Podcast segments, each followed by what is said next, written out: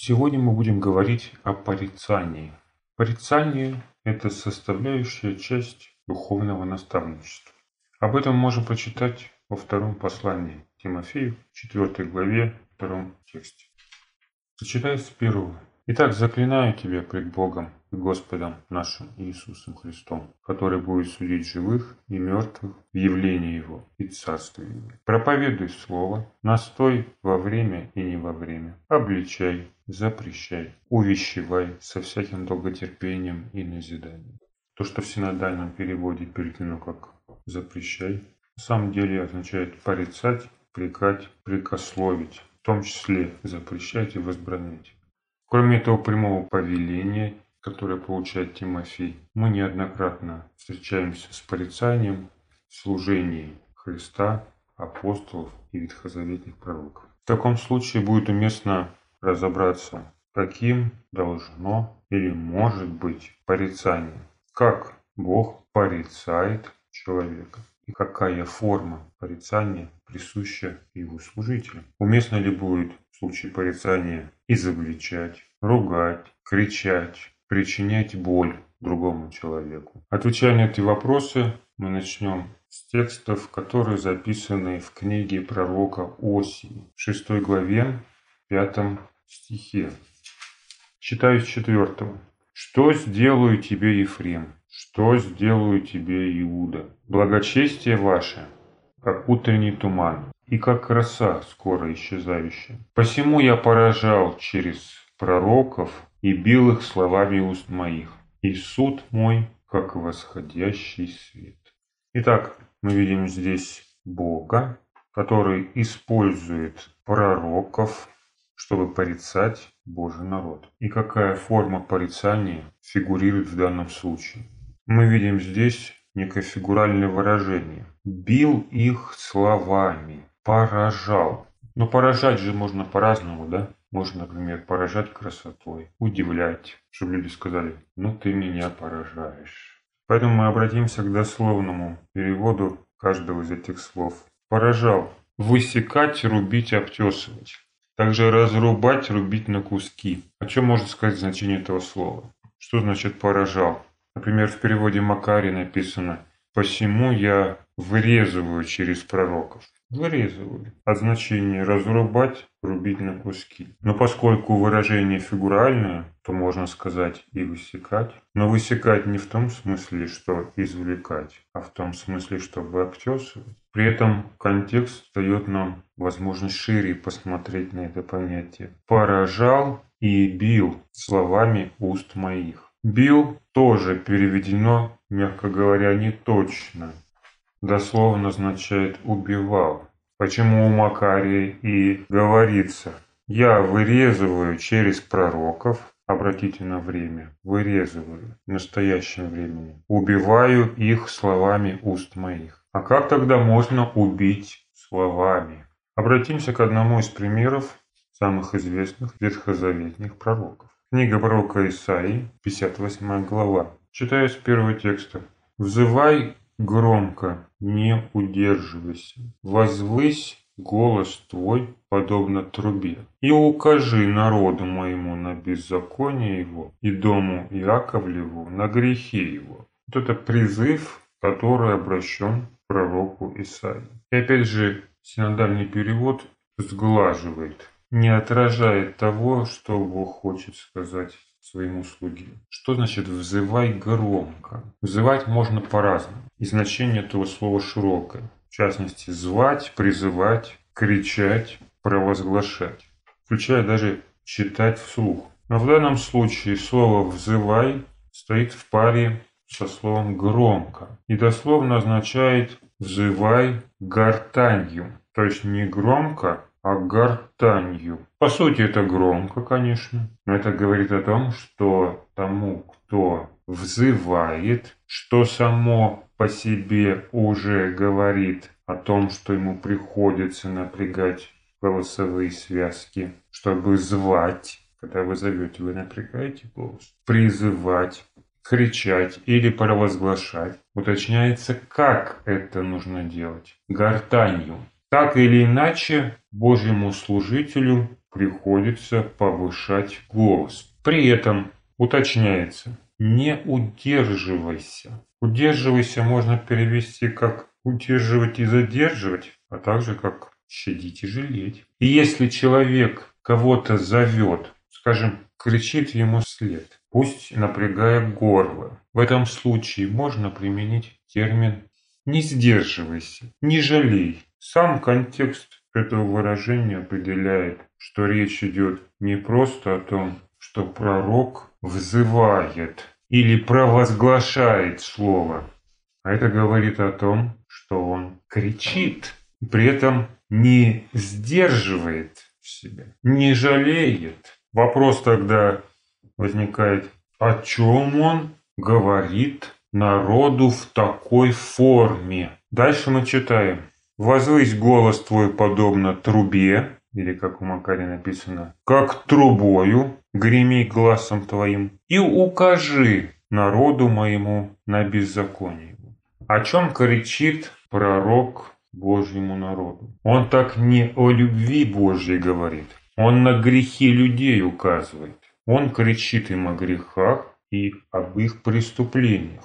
И делает это несмотря на то, что люди создают некую видимость благочестия своей жизни. Как говорится далее, «Они каждый день ищут меня и хотят знать пути мои, как бы народ, поступающий праведно и не оставляющий закона Бога своего. Они вопрошают меня в судах правды, желают приближения к Богу. Итак, как ведут себя люди, на которых кричит пророк? Они же все вроде как правильно делают, да? Каждый день ищут меня, хотят знать пути мои, делают вид, что поступают праведно, не оставляют законов Бога своего, вопрошают меня о судах правды, желают приближения к Богу, что неправильно делают, да? А он на них кричит. Почему? Потому что вот это вот строение из себя праведников больше всего и возмущает Бога. По этой причине он и повелевает пророку. Ты на них накричи, укажи им на их грехи, не сдерживайся, чтобы передать то, что чувствует Бог. Поведение людей во многом определяет, почему именно такая форма используется, форма порицания, используется для обличения человека. Можно ли в этом случае сказать, что таким образом Бог убивает людей своими словами? Тогда как Он их убивает? Может быть, он делает это быстро и безболезненно? Вчера она кричал, завтра все забыли про это. Все, конфликт исчерпан. Ну, так происходит с людьми, которые высказывают что-то на эмоциях. Сегодня поругали, завтра друзья. Нужно же было дать высказаться. А можно ли такую форму поведения применить Богу, который бьет словами через пророков? Прочитаем, что говорится по этому поводу в книге Экклесиаста, 12 глава, 11 текст. С 10 читаю.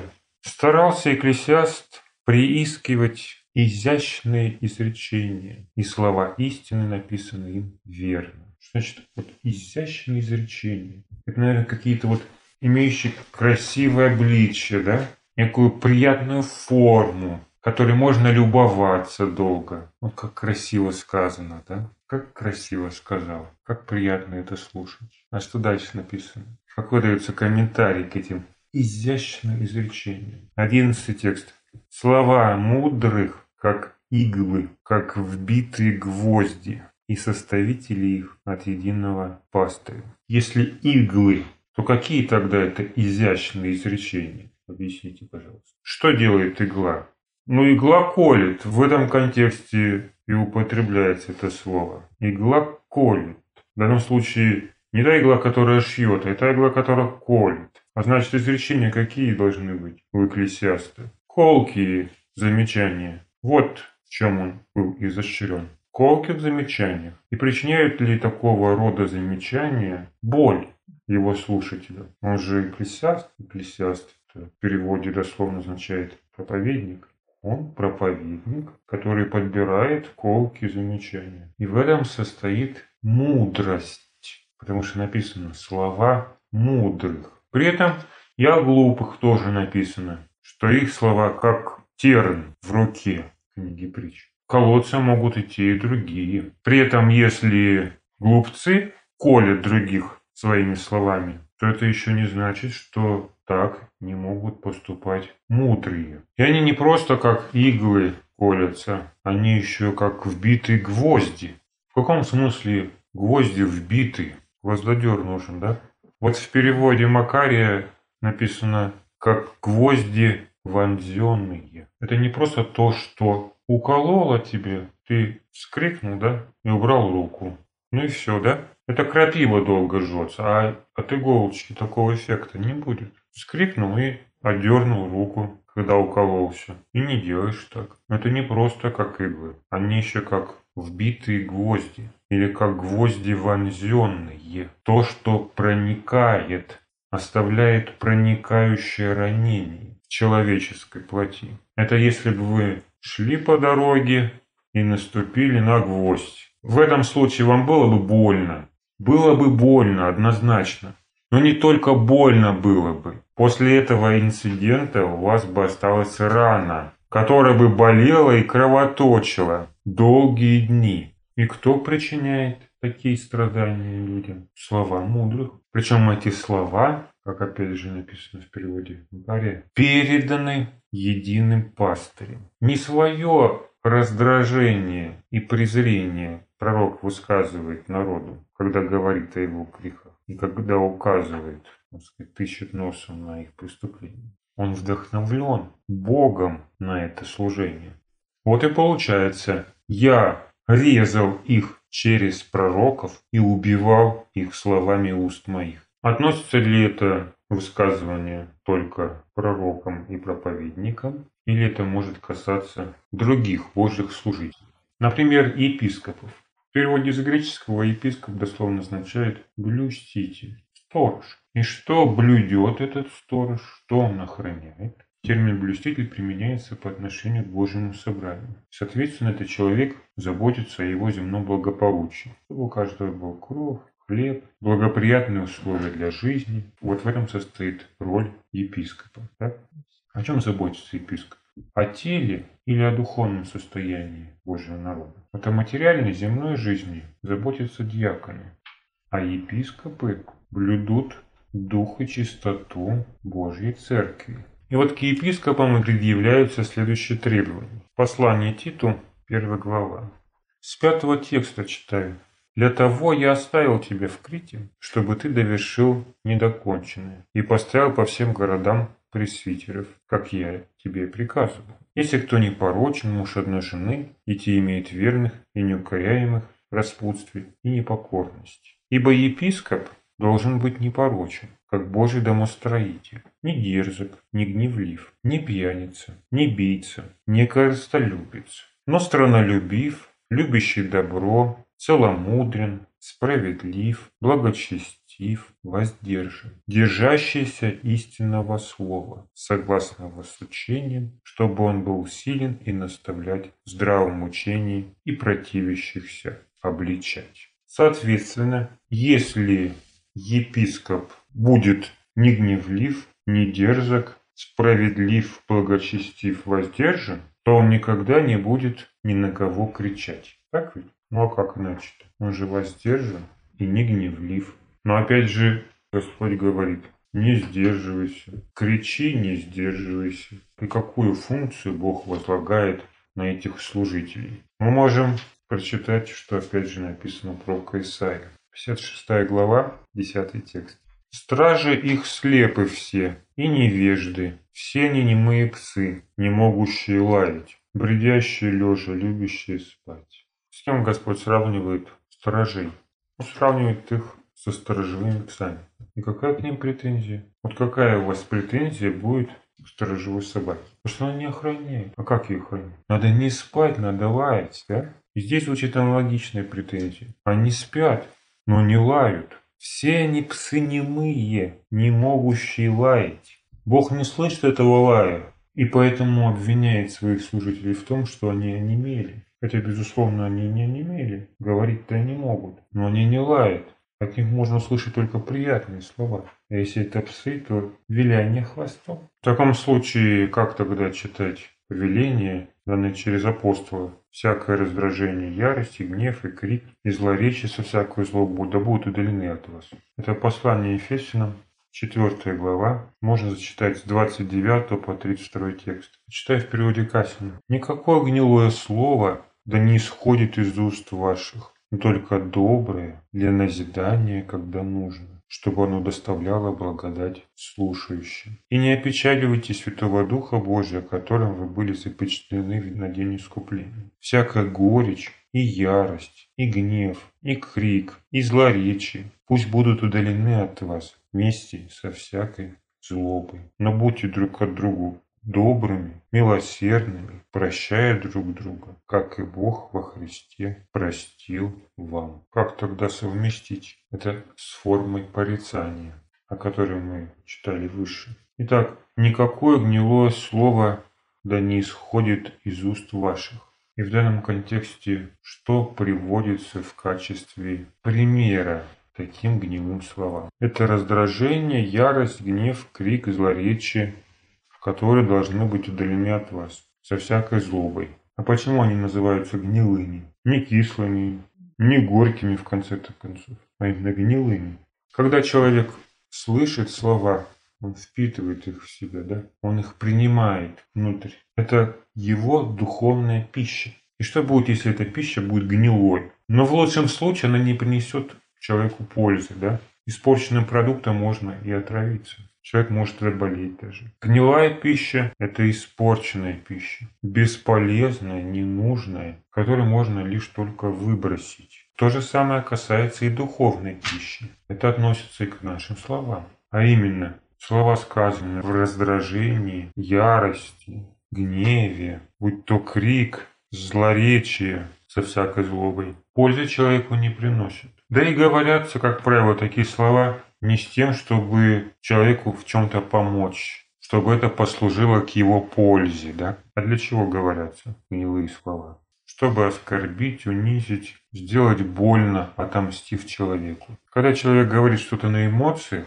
он руководствуется ненавистью, или как здесь написано, злобою, и отвечает злом на зло. Принесут ли такие слова пользу слушателям? Нет. Поэтому они называются гнилыми. В таком случае какие слова будут хорошими, то есть добрыми. Вот написано, никакое гнилое слово да не исходит из уст ваших. Никакое. Любое слово, которое испорчено, должно быть выброшено, как испорчившийся продукт. А какие должны исходить из уст слова? Но только доброе для назидания, когда нужно, чтобы оно доставляло благодать слушающим. Что значит доброе слово? Говорят, доброе слово и кошке приятно. То есть доброе – значит приятное слово, похвала. Пример добрых слов приводится в 32 тексте. Но будьте друг от друга добрыми, милосердными, прощая друг друга, как и Бог во Христе простил вас. Что значит быть добрым людям? Значит быть милосердными и уметь прощать. Это касается членов церкви, на которых не возложена функция порицания. А если это сторож? Если стражи начнут лаять, это будет хорошо или плохо в глазах Бога? Это будет хорошо. Значит, эти слова тоже будут добрыми, потому что будут назидать и доставлять благодать слушающим. Но только в том случае, когда они будут гнилыми, когда люди не будут руководствоваться злобою. Поэтому так важно, чтобы епископ не был злоблив и дерзок, чтобы его характер, его эмоции не мешали проявлять эмоции, которые должны быть реакцией на грехи людей. Он за Бога должен переживать, не за себя. В этом смысле псы, о которых мы читаем в книге пророка Исаии, отличаются от псов характеристики, которые даются в книге Откровения. 22 глава книги Откровения, 15 текст. «А вне псы и чародеи, и любодеи, и убийцы, и идолослужители, и всякие любящие делающие неправду». Эти псы делают неправду, а псы, о которых повествует нам книга пророка Исаии, служат этим Господу. В таком случае прибегал ли к различным нелестным эпитетам Христос в своем служении? Он же служитель Божий. Умел ли он лаять? Возникает вопрос. Змеиные отродья, как избежите осуждения в гиен? От Матфея, 23 глава, 33 текст. Гробы скрытые, слепые, лицемеры. Это то, что говорил Христос неоднократно фарисеям. Род неверный и развращенный. Доколе буду с вами, доколе буду терпеть вас. Также отойди от меня, сатана. Матфея 16 глава 23 текст. Это то, что могли услышать от него ученики. При этом в случае 17 главой Матфея, когда он говорит «О, род неверный и развращенный» своим ученикам, это его реакция на то, что они не могли исцелить бесноватого. Вот не получается у людей. Не получается качественно совершить свое служение. По-разному пробовали, не получается. И как реагирует на это Христос? Раздражение. 17 текст 17 главы. Иисус же, отвечая, сказал, «О, род неверный, развращенный, доколе буду с вами, доколе буду терпеть вас, приведите его ко мне сюда». И был ли оправдан его лай в этом случае? Повышал ли Иисус голос? Допустим, ученикам он сказал сквозь зубы, сдерживая свое раздражение. Но были ли случаи, когда Христос на кого-то накричал? Прочитаем этот пример. Евангелие от Иоанна, 2 глава, с 13 по 17 текст. Приближалась Пасха иудейская, и Иисус пришел в Иерусалим. нашел, что в храме продавали волов, овец и голубей, сидели миновщики денег. И, сделав бич из веревок, выгнал из храма всех, и овец, и волов, и деньги у мальчиков рассыпал, а столы их опрокинул. И сказал продающим голубей, возьмите это отсюда, и дома отца моего не делайте домом торговли. При всем ученики его вспомнили, что написано, ревность по доме твоем снедает меня. Итак, евангелист напишет, Иисус сказал, возьмите это отсюда. Ну, возьмите это отсюда. Или возьмите это отсюда, пожалуйста. Как Иисус произнес эту фразу? Часто люди как доказательство да, правильности своих слов, говорят о том, что они высказывают что-то спокойно, в спокойном тоне. Но был ли спокойный тон у Иисуса, когда он приказывает продающим голубей убрать всю эту голубятню из храма? Он так это сказал, уберите это отсюда, что после этих слов ученики отметили цитатой из пророков. Вспомнили, что написано «Ревность по доме твоем снедает меня». Эти слова не были сказаны в спокойном тоне. В этом выражалась ревность и раздражение делами миновщиков и продающих в храмах. Если написано, что ревность снедает меня, значит Иисус не сдерживал в этом случае своих эмоций. Иначе бы этого не заметили бы ученики. При этом, кроме крика и колких замечаний, существуют и другие формы порицания. Самая мягкая из них – притча. Рассмотрим пример из Евангелия от Луки 7 главы, с 36 по 46 текст. Некто из фарисеев просил его вкусить с ним пищи. И он, войдя в дом фарисея, возлег. И вот женщина того города, которая была грешница, узнав, что он возлежит в доме фарисея, принесла алавастровый сосуд с миром. И став позади у ног его и плача, начала обливать ноги его слезами и оттирать волосами головы своей. И целовала ноги его, и мазала миром. Видя это, фарисей Пригласивший его сказал сам в себе, если бы он был пророк, то знал бы, кто и какая женщина прикасается к нему, ибо она грешница. Обратившись к нему, Иисус сказал, «Симон, я имею нечто сказать тебе». Он говорит, «Скажи, учитель». Иисус сказал, «У одного взаимодавца было два должника. Один должен был 500 динариев, другой 50. Но как они не имели чем заплатить, он простил обоим. Скажи же, который из них более возлюбил его?» Симон отвечал, Думаю, тот, которому более простил. Он сказал ему, правильно ты рассудил. И, обратившись к женщине, сказал Симону, видишь ли ты эту женщину? Я пришел в дом твой, и ты воды мне на ноги не дал, а она слезами облила мне ноги и волосами головы своей оттерла. Ты целования мне не дал, а она с тех пор, как я пришел, не перестает целовать у меня ног. Ты головы мне маслом не помазал, а она миром помазала мне ноги.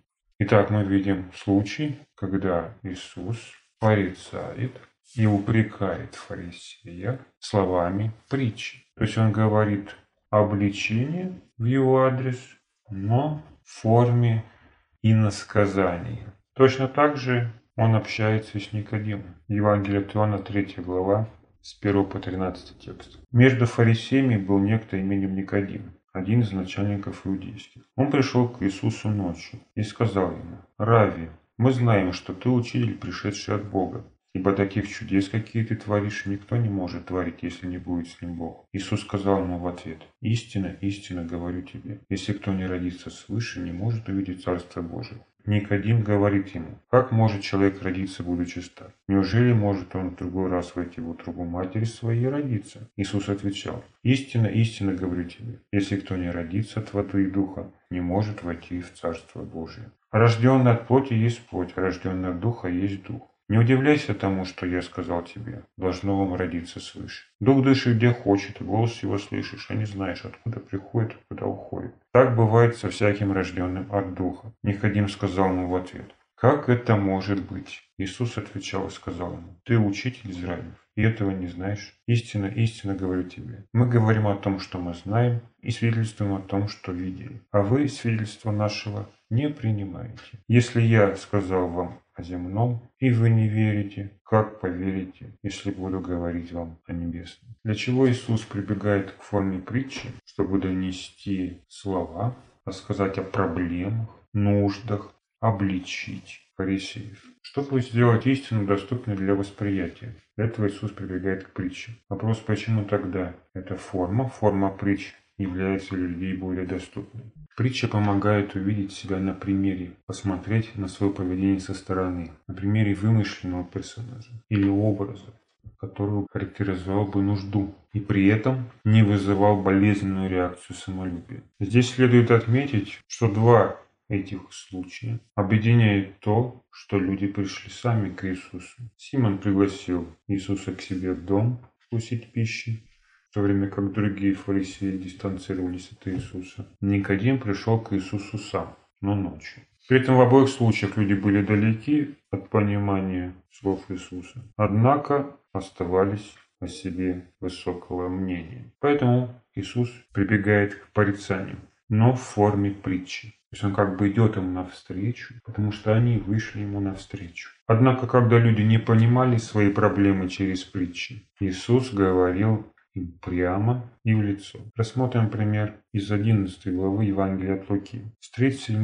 по 52 текст. Когда он говорил это, один из фарисеев, один фарисей просил его к себе обедать. Он пришел и возлег. Фарисей же удивился, увидев, что он не умыл рук перед обедом. Но Господь сказал ему, «Ныне вы, фарисеи, внешность чаши и блюда очищаете, а внутренность ваша исполнена хищения и лукавства неразумные. Не тот же ли, кто сотворил внешнее, сотворил и внутреннее? Подавайте лучше милостыню из того, что у вас есть, тогда все будет у вас чисто. Но горе вам, фарисеям, что даете десятину смяты, руты и всяких овощей, и не родите о суде и любви Божьей. Сие надлежало делать и того не оставлять. Горе вам, фарисеям, что любите председание в синагогах и приветствие в народных собраниях Горе вам, книжники и фарисеи, лицемеры, что вы как гробы скрытые, над которыми люди ходят и не знают того. На это некто из законников сказал ему, «Учитель, говоря это, ты нас обижаешь». Но он сказал, «И вам, законникам, горе, что налагаете на людей времена неудобоносимые, а сами и одним перстом своим не дотрагиваетесь до них. Горе вам, что строите гробницы пророкам, которых избили отцы ваши. Сим вы свидетельствуете о делах отцов ваших и соглашаетесь с ними, ибо они избили пророков, а вы строите им гробницы. Потому и премудрость Божья сказала, пошлю к ним пророков и апостолов, и из них одних убьют, а других изгонят. Да взыщется от рода всего кровь всех пророков, пролитая от создания мира. От крови Авеля до крови Захария, убитого между жертвенником и храмом. Ей, говорю вам, взыщется от рода сего. Горе вам, законникам, что вы взяли ключ разумения, сами не вошли и входящим воспрепятствовали. Могли ли слова, сказанные Иисусом прямо в адрес фарисеев и законников, обидеть людей? Обижал ли людей Иисус? А если да, то делал ли это намеренно? В 45-м тексте мы читаем фразу законника. «Учитель, говоря это, ты нас обижаешь». И далее Иисус смещает свой акцент с фарисеев на законников.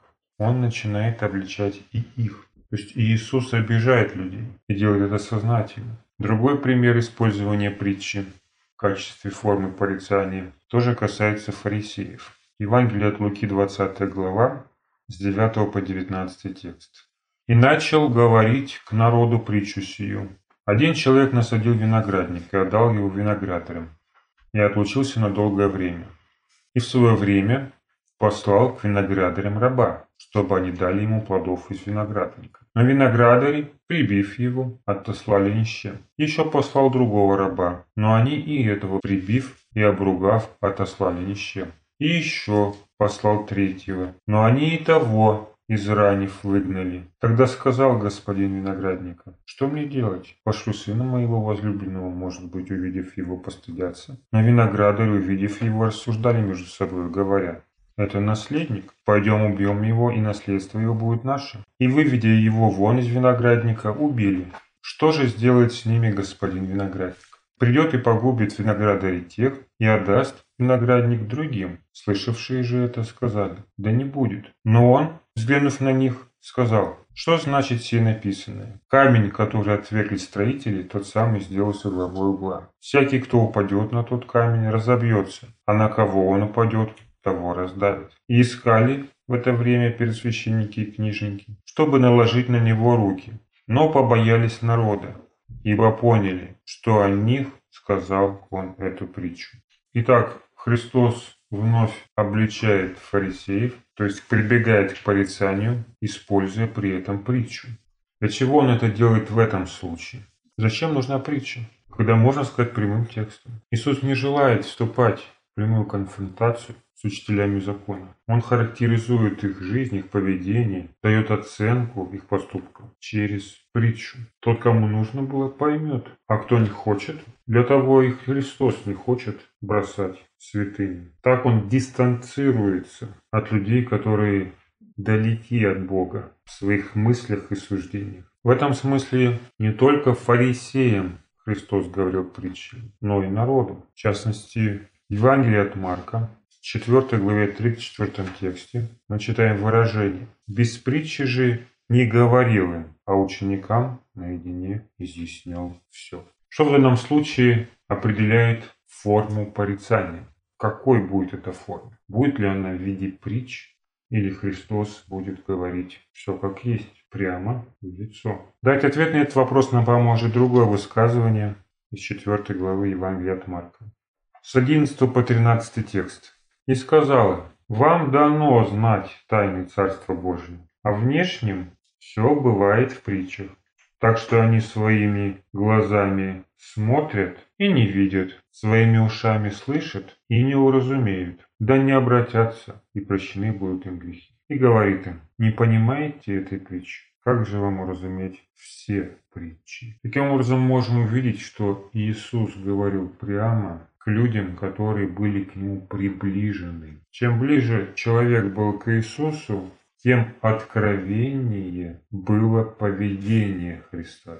Он не использовал фильтры и насказания. Например, опять же, обращаясь к случаю, когда Христос, укоряя учеников, говорит «Доколе буду с вами, доколе буду терпеть вас», Эту фразу слышали ученики, но так он никогда не говорил фарисеям, несмотря на то, что те вызывали не меньше его возмущения.